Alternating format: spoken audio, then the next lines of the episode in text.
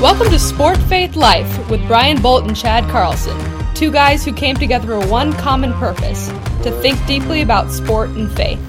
They are sports scholars, they're coaches, and they're competitive athletes, or at least they were.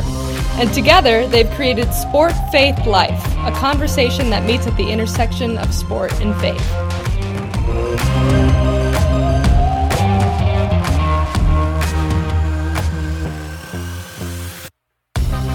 Welcome to Sport Faith Life. I'm Brian Bolt here with my partner Chad Carlson, and we are excited to take another bite of the fruits of the Spirit as we investigate how they intersect with sport.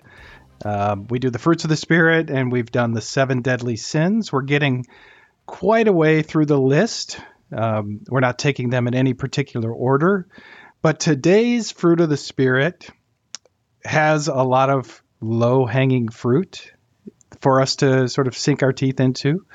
Uh, that's enough. Uh, that's two puns that's probably already. enough I, puns. I see what you're doing. I All like right. it. Yep. Two to three at least, yeah, to start every podcast. Uh, self control. So self control is listed last, which I'll actually come back to. I think when we uh, get to uh, maybe a later section of this podcast. But self control is listed uh, among the nine other fruits of the Spirit, and it seems to stand out in some way, right? All the others are at least one word, and this one uh, actually seems a little different. And hopefully, we can come back to that a little bit. But self control, I think, Chad, uh, is sort of an easy connection right from the start. We have what I would call a human understanding of self control. In other words, um, we all can can immediately connect to what that might mean, uh, and I think we think about, at least I do, I think about avoiding excessiveness, avoiding maybe addiction, um, taming the tongue. These are some of the things we think about when the word self control comes up, and it's interesting that the Bible uses um, athletics to really think about possibly this idea of self control in another way. So, uh, when St. Paul talks about players in the games, he talks about playing to win a prize. And he says there's a way that they get to this prize, and that method is through self discipline. And when I think of self discipline, I think of this idea of self control. So I think we have an, an automatic or an immediate tie in here to the world of sport and it's pretty tangible. Um, it it sort of brings us to this place where we are either hyper focused on one thing uh, to the exclusion of other things. That could be a method of self control. That's a, a, a self control might uh, get us to think about how to uh, block out distraction and find a way to uh, bring um, bring ourselves to do stuff that we would normally want to do. So it could be a draw to a workout, a draw to uh, an intensity. It could be um, really a focus on um excluding other parts of your life, maybe social parts of your life, maybe excluding. Um, you know, some some athletes will say, "I'm I'm going to eat a certain way." That involves certain self control. I'm going to avoid alcohol. That involves self control. So we think about all these things that are related to either moving towards something or staying away from something, both involving self control. And I think that's probably our most immediate connection. I'm actually more interested in another version of self control, but let's start there. Tell me what you think about when you think sport and self control. Well, I, like you, I think it's intuitive. I think it's obvious. We understand this from even a young age, right? Think about the ways in which we um, help to help the behaviors of, of young children. And we talk about being under control, or it seems like you're getting out of control here. You know, is this a situation we need to take step away, take some deep breaths, and so abstaining from something is what you're talking about, I suppose. And then once you get older, we we step into habits that help us, you know, identify the ways in which our behaviors are controlled or not. So I, I, I see that obviously like you do. And I think in the world of sport, self control is an obvious one because of the ways in which um, an athlete trains through uh, habitual, repeated behaviors, right? Developing skills, uh, developing rhythms, doing things so that your body is primed and prepared for the times when you need to perform and perform at your best. And so I think there's an obvious measure there. So much in the world of sport, I think, has taken the the reins away from the athlete from from even a young age, but at every level, uh, where so often the athlete is surrounded by a posse of of trainers, scientists, coaches, um, onlookers, whoever else that that will help the athlete to help to control the athlete. I would say, and so I'm not sure that self control is actually the thing that's there with athletes at the top level. I think it's a matter of the of you know be, sort of being controlled um, by others who have your best interest in mind, at least athletically. So there's there's something about that that maybe we can explore if you want. But I, I think at, at, its root, I'm not sure I like the the word self control or the, the you know the phrase whatever we want to call it. I, I, think maybe it's something having to do with the Reformed theology that I that I believe in. Um, I'm not sure it's the right phrase either. I think it's something that that fits at least in our modern lexicon, so we know what it means at root. But I, I don't. I'm not sure that what we're after is sort of training ourselves to be able to control ourselves. It's something about discipline and it's something about um, you know submission to God's will. I'm not sure that I would call it self control as the thing that like we are human. Like what, what you're getting at when you're saying we understand this from a human perspective. I, I agree with that, and and yet I think there's something um, that's important about us sort of submitting to the will of the Spirit that would show uh, control, whether that's led by the self or, or others, you know, is, is maybe uh, theological in a way that, that we don't need to get into today. So that, that's kind of where my mind goes with self control.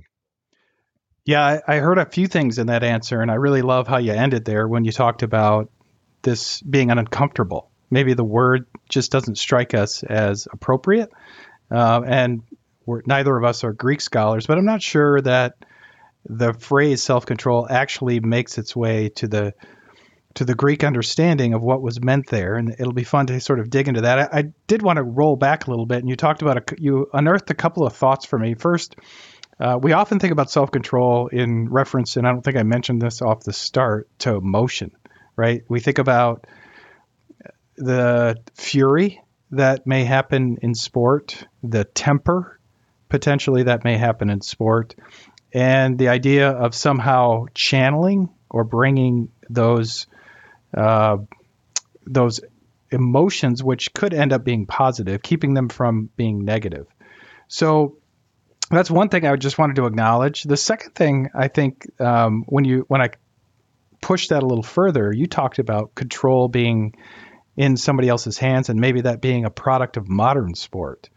And we've talked a lot about just the difference between play and sport or what we would call unorganized play versus organized sport. And both of them involve sport like activities. So you can take a bunch of kids, boys and girls, put them in an, a vacant lot, uh, an open space, give them a ball or or not, give them just an opportunity, and games will be created. Right. Sometimes they really mirror what we what we know. So it, it could be you know throw a few nets up and let's play soccer uh, grab a stick and put some bases out, and we're playing baseball. Right? Those are things that um, happen, but I love how those games get modified to meet the moment, and those are done by the players themselves. Right? So those adjustments are controlled by the participants instead of having external control or adult control, which is often the case in youth uh, organized sport. So I love the idea of um, kind of unpacking this idea of control within sport and seeing where that locus of control is. Who's making those decisions? And it's really interesting. We get to a place of actually more argument, more emotional tantrum. All of those sorts of things are going to show up more in the self created play, in the player created play. But those are wonderful places for uh, kids, particularly, to learn to solve those problems. Whereas we almost eliminate that when we do adult sport, right? A kid starts throwing a tantrum and it's over, right? We take uh, we take care of that in no time because adults are in charge and we have rules and regulations to take care of that. Uh, so that was one thing I just didn't want to uh, overlook. This idea that control can be thought of in multiple ways, much like the word self can be thought of in multiple ways.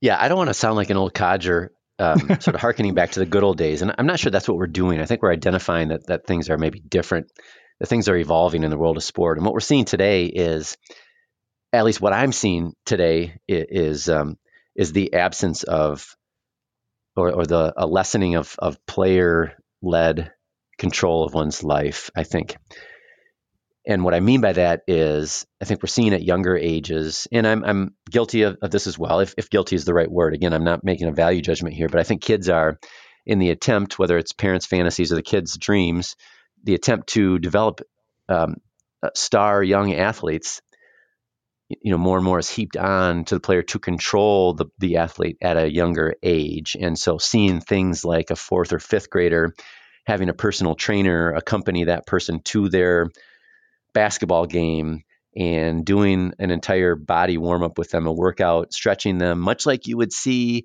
at the Division One football level. Like when I go to Penn State games and I see 100 players on the field, all sort of getting stretched by graduate assistants and strength and training, strength and conditioning coaches. You know, you have people that are that are stretching you out in order to get you ready because they know exactly what to do because they're the experts. When we see that happening at a fourth grade level, you know, I think there's some there's some differences there in terms of how how one attaches identity to to sport and how one sees you know how we see moral development in sport. I'm thinking of last year's Heisman Trophy winner Caleb Williams, who in his Heisman Trophy acceptance speech acknowledged the fact that he had been doing 5:30 a.m. workouts every day since he was 10 years old. Yeah. I'm pretty sure that that wasn't driven totally by him. Right? And so we're thinking about the control of athletes by by adults. And there's some very there's some positives to that. I think what we're seeing is, you know, younger athletes getting to higher levels quicker, you know, because of that type of training. What are we losing? There's, there's also something we're losing. You talk about the sandlot mentality where we understand how to solve problems among peers. We understand how leadership works. We understand how emotional fury, uh, you know, uh, works out and doesn't work out in a group of peers. And we don't get that when it's all adult led, but we also could theoretically have less emotional outbursts. Unfortunately, um, everybody listening to this is probably saying, but actually, we have maybe more adult emotional outbursts.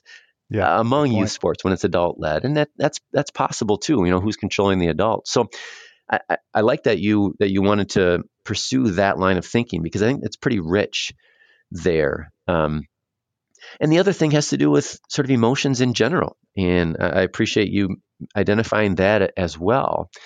What we see now, you know, when I watch sports now is, um, and I'm not sure again whether this is a good or a bad thing, but you see an athlete um, successfully complete a play or an event or whatever else in sport, and immediately they'll show positive raw emotion. Or we see negative raw emotion. We see both of these things. This, I would say, enhances the entertainment value. It's a joy to see athletes, you know, uh, generally enjoying what they're doing, celebrating for themselves, even if it comes across as a little bit self-serving. We see that that happens after every play in in televised football that you could watch. After every play, whoever makes the play celebrates with an emotional expression and that trickles down as well. And I've been watching a lot of high school basketball lately. And every time anybody hits a three pointer, there's some guns up, or a player has some sort of celebration that they do. And so this is an act of sort of emotional expression. And I think it's something that we have allowed to happen, and in some cases, even encouraged to happen. Does this mean that there's an absence of self control? I don't think so. I think actually the there there's some cultural things at least what I'm surrounded with right now in the sports that I'm closest to there's some cultural norms in which expression of emotion is um, is encouraged yeah that's interesting that we have um, an environment where and maybe this has always been the case first i, I want to say that i know that unorganized or uh, student led or child-led play still happens, right? It Sure. it happens in homes, it happens in backyards, it happens in vacant lots, it happens, and so it isn't gone. Um, we do see a lot more organized sport, and that's uh, quantifiable. We can take a look at just the number of opportunities that are out there for certain populations to participate in sport. But what you've identified here is a little bit of a um, a question about where raw emotion ends and where theater begins. Hmm. The idea that um, I know I'm being watched. And both of those things are in contrast as well. Sport, obviously, way back, way back to the ancient Olympics, uh, there were fans, right? There were people that came, and uh, spectators have have often been a part of organized sport. Uh, they're less and less. A, uh, they're less a part of uh, unorganized sport, right? Where you don't have uh, nearly as many onlookers. You might not have nearly as many um, outbursts or shows of emotion or extended um, displays of emotion that we might see in in uh, you know something on television or something with a lot of physical spectators.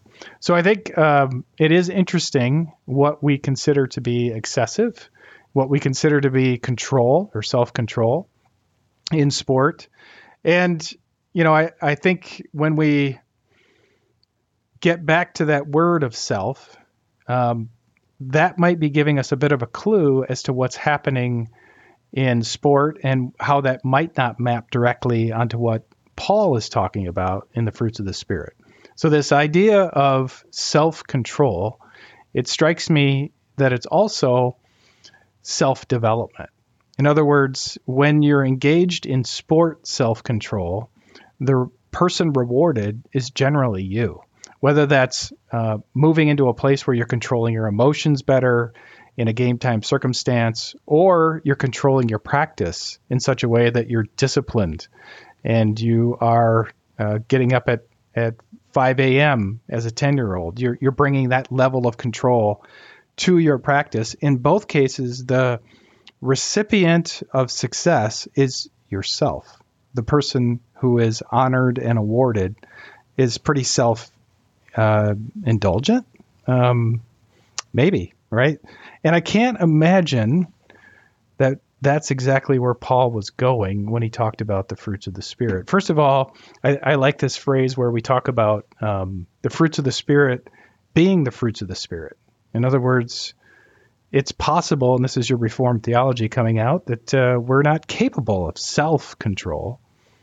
We need the Spirit to guide us in love, joy, peace, patience, kindness, goodness, patience, and whatever is represented in self control. And I think maybe the key is the directedness of that uh, that fruit. In other words, when we think about ourselves, uh, we may get frustrated in our inability to, co- to control ourselves, or we may benefit in our ability to control ourselves. But if we think about patience and love and kindness, they really have to, more to do with the other. They have to do with our relationship to God and our relationship to one another.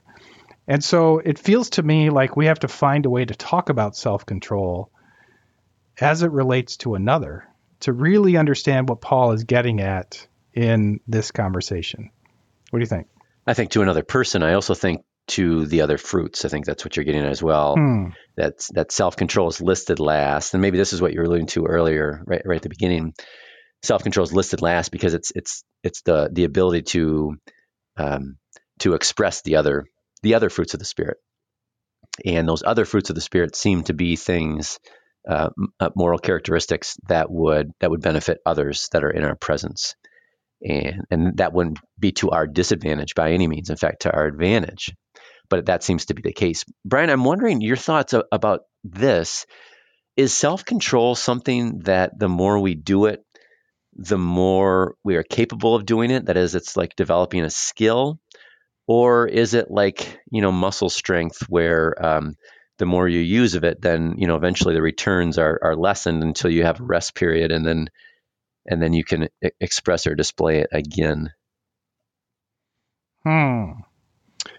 Well, I think uh, life is about uh, in many ways, practices, and what we practice is what we um, become. Right, the things that we value are the things that uh, uh, we look more like after a period of time. And so, I, th- I would think of it in some ways like a muscle, uh, where uh, if we practice self control, we're able to do that better the next time and better the next time, or we um, you know, apply some level of discipline to um, to an experience, and then the next time we experience that same thing, uh, we have something to draw on. We have something that becomes more of a natural response. Uh, that would make some sense to me. At the same time, it is always interesting, and we point this out all the time. I think when we think of athletes, a, a person can show an incredible amount of self control in a certain sphere or area of life, and then it doesn't show up in another one. We know of athletes who might get up at, at 5 a.m. and work out and, and really focus uh, in a season of life. And then outside of that season, maybe it goes away, but also uh, they may not uh, be able to apply that same level of dis- discipline to uh, an addictive behavior, um, some other vice that um, you would think they would have learned something. So I think the carryover effect of self control, as we think about it, is often overplayed, particularly in sport. So we see things where uh, an athlete, just because of a certain passion, shows a lot of uh, ability to bring their full selves to the moment. And then the very next moment, they're maybe in a classroom and they can't bring that same level of, of focus. And so the carryover effect from sport to other areas of life, or what we call a sport virtue, would not necessarily be a part of a life virtue or easily applied in another circumstance. And we see this all the time with people getting in trouble as well, right? They show great discipline in one area of life and then um, kind of lose it in another area of life. So I, I don't know if that fully answers your question, but I think it, um, to me, both of those questions are important to me. Do we develop in this? I think the answer would be yes. Is it transferable? I think that nexus is always a challenge. I guess you wonder if if we ask so much of athletes in a moral sphere in sport, would that mean that they would have less left over outside the world of sport?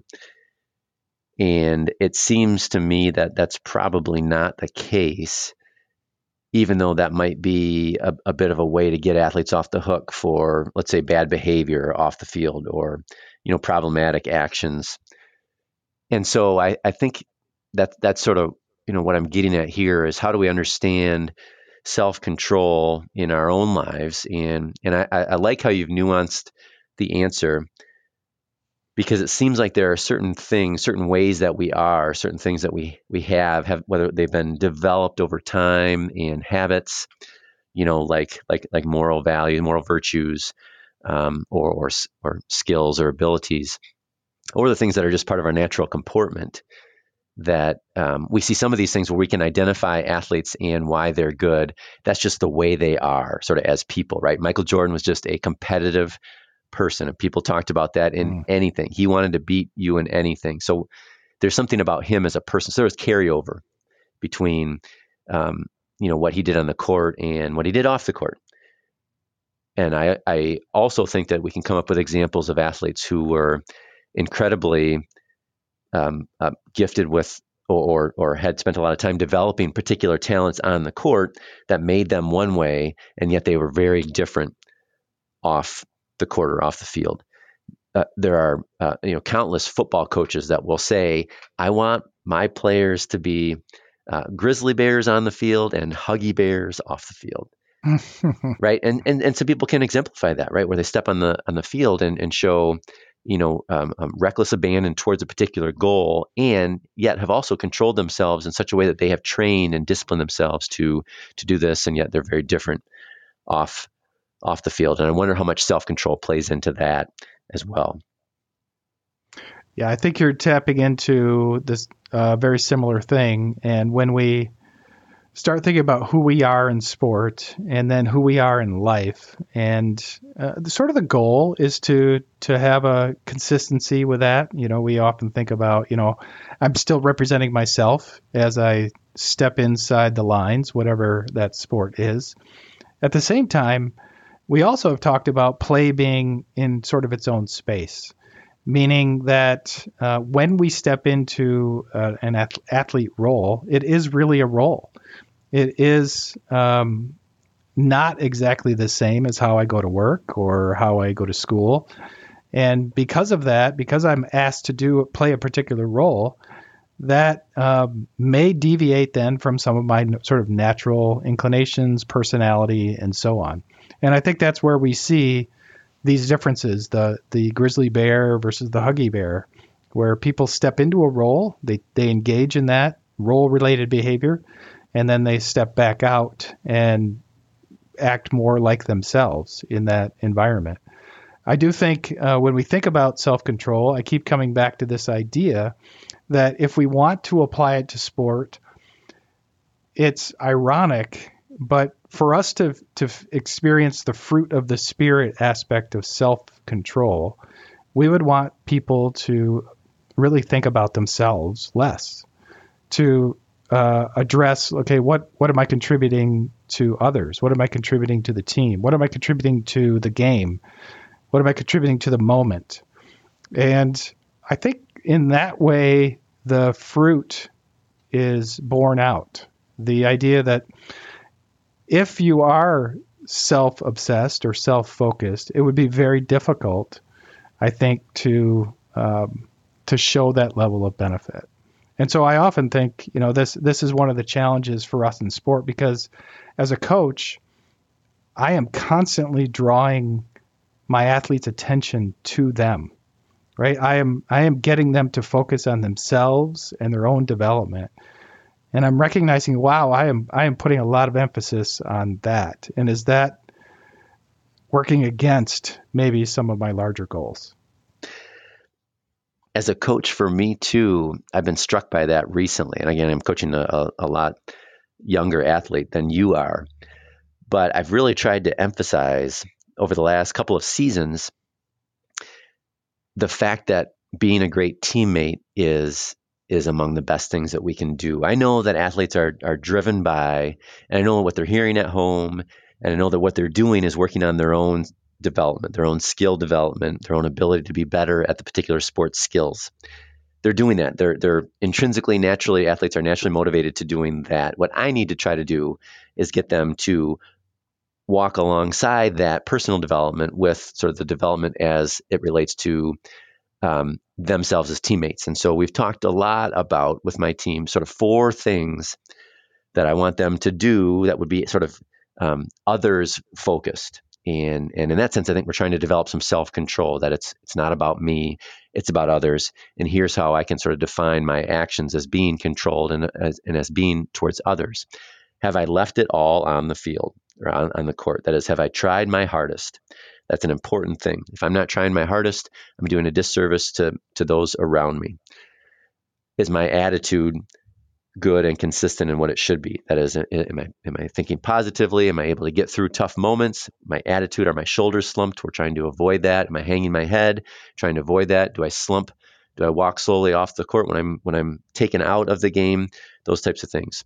Okay, so that's the second one. Third one is uh, am I encouraging my teammates? And that's that's a, a big one, right? For kids to think about that, especially in sports where it's zero sum. Like if I don't play well, that means, or if if if we're scoring X amount of points and I only score this many, it means others are scoring that many more points, or you know things like that. Where, but are we con- encouraging others? Because that's a good thing for us to do because it shows that we can control our own emotions and it shows that we care about others and them doing well. And the the fourth one that we talk about is is similar to that, but it really has to do with um, the way in which you comport yourself as well. So yeah, I want to be encouraging others, but am I congratulating uh, people on stuff that they've done well also? Because that's what it means to be a part of a team is that you're happy about what the team does. And so I can imagine Brian, coach, uh, golf coach Brian Bolt, that you're dealing with players who have mixed emotions after certain events, right? Maybe the team did well, but a player didn't meet that player's individual expectations. And so we're dealing with multiple emotions, and we certainly want the one that's front and center to be, uh, at least the one that's displayed, is the one towards others. That I can control my own emotions enough that I can be happy for the team that we did well, even in, in the face of my own disappointment. Yeah, you've definitely identified it. I think it's not unique to golf, but it is um, clear in golf. I mean, you can go out and play and not see your teammates for four hours, and you come back and you realize, hey, I just I just had the best score on the board. There are 55 uh, young men here playing golf, and I have the best score. But my uh, teammates had a bad day, and our team ended up fifth or sixth or eighth. And so, even though I finished at the top, our team did not finish at the top. And so that um, reality is pretty normal in golf, and it can re- work in the reverse fashion as well. The team finished really well, but I played terrible, and actually my, my score was thrown out. And uh, and so you're always having these sort of competing emotions. What I liked about your list um, is that if I just push it one step further, I can actually see where it's going to require some self-sacrifice uh, it is really not about the self. If I follow yours to the very end, if I put everything on the field when I'm playing or when I'm coaching, or sorry, when I'm uh, participating, it's possible I, I, can't play at the end, right? Um, when I uh, bring a certain attitude, it's possible that um, people won't see me as uh, intense enough. And that could be a certain sacrifice, right? Uh, we've all always talked about in sport what is the what is the reward in sport, and the higher you go up, it is being on the field. I mean, in, in many ways, the the reward in sport is the opportunity to continue playing sport. And so, what you've done with your suggestions is put on the table the possibility that somebody else gets to take your role. Somebody else gets to take your spot, particularly as you actually encourage and congratulate your teammates. You're actually putting that possibility out there that they're going to shine and you won't. And to me, that element of sacrifice, uh, of it not being all aligned with my own development, like my own development might actually atrophy if I follow through on this kind of control. Uh, I think that that's uh, that's what's built into fruits of the spirit. If it were all uh, ending up positive for ourselves, it wouldn't actually be that noble. It wouldn't actually be that virtuous. So, in the long run, I love your list. I think uh, what we want to do is try to push that. And this has been a great conversation. So, I really appreciate you kind of making me think about it in new and different ways. And I think uh, like all the other fruits of the Spirit, this one has um, really gotten us to think in different ways about the sporting environment. Thanks for joining us, and we'll see you next time.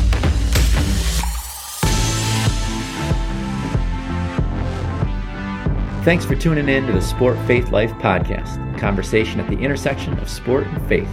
Read the corresponding blog post and learn more about us at sportfaithlife.com. Listen to more of our podcasts on Spotify or Apple Podcasts. And follow us on social media to stay up to date with everything sport, faith, life.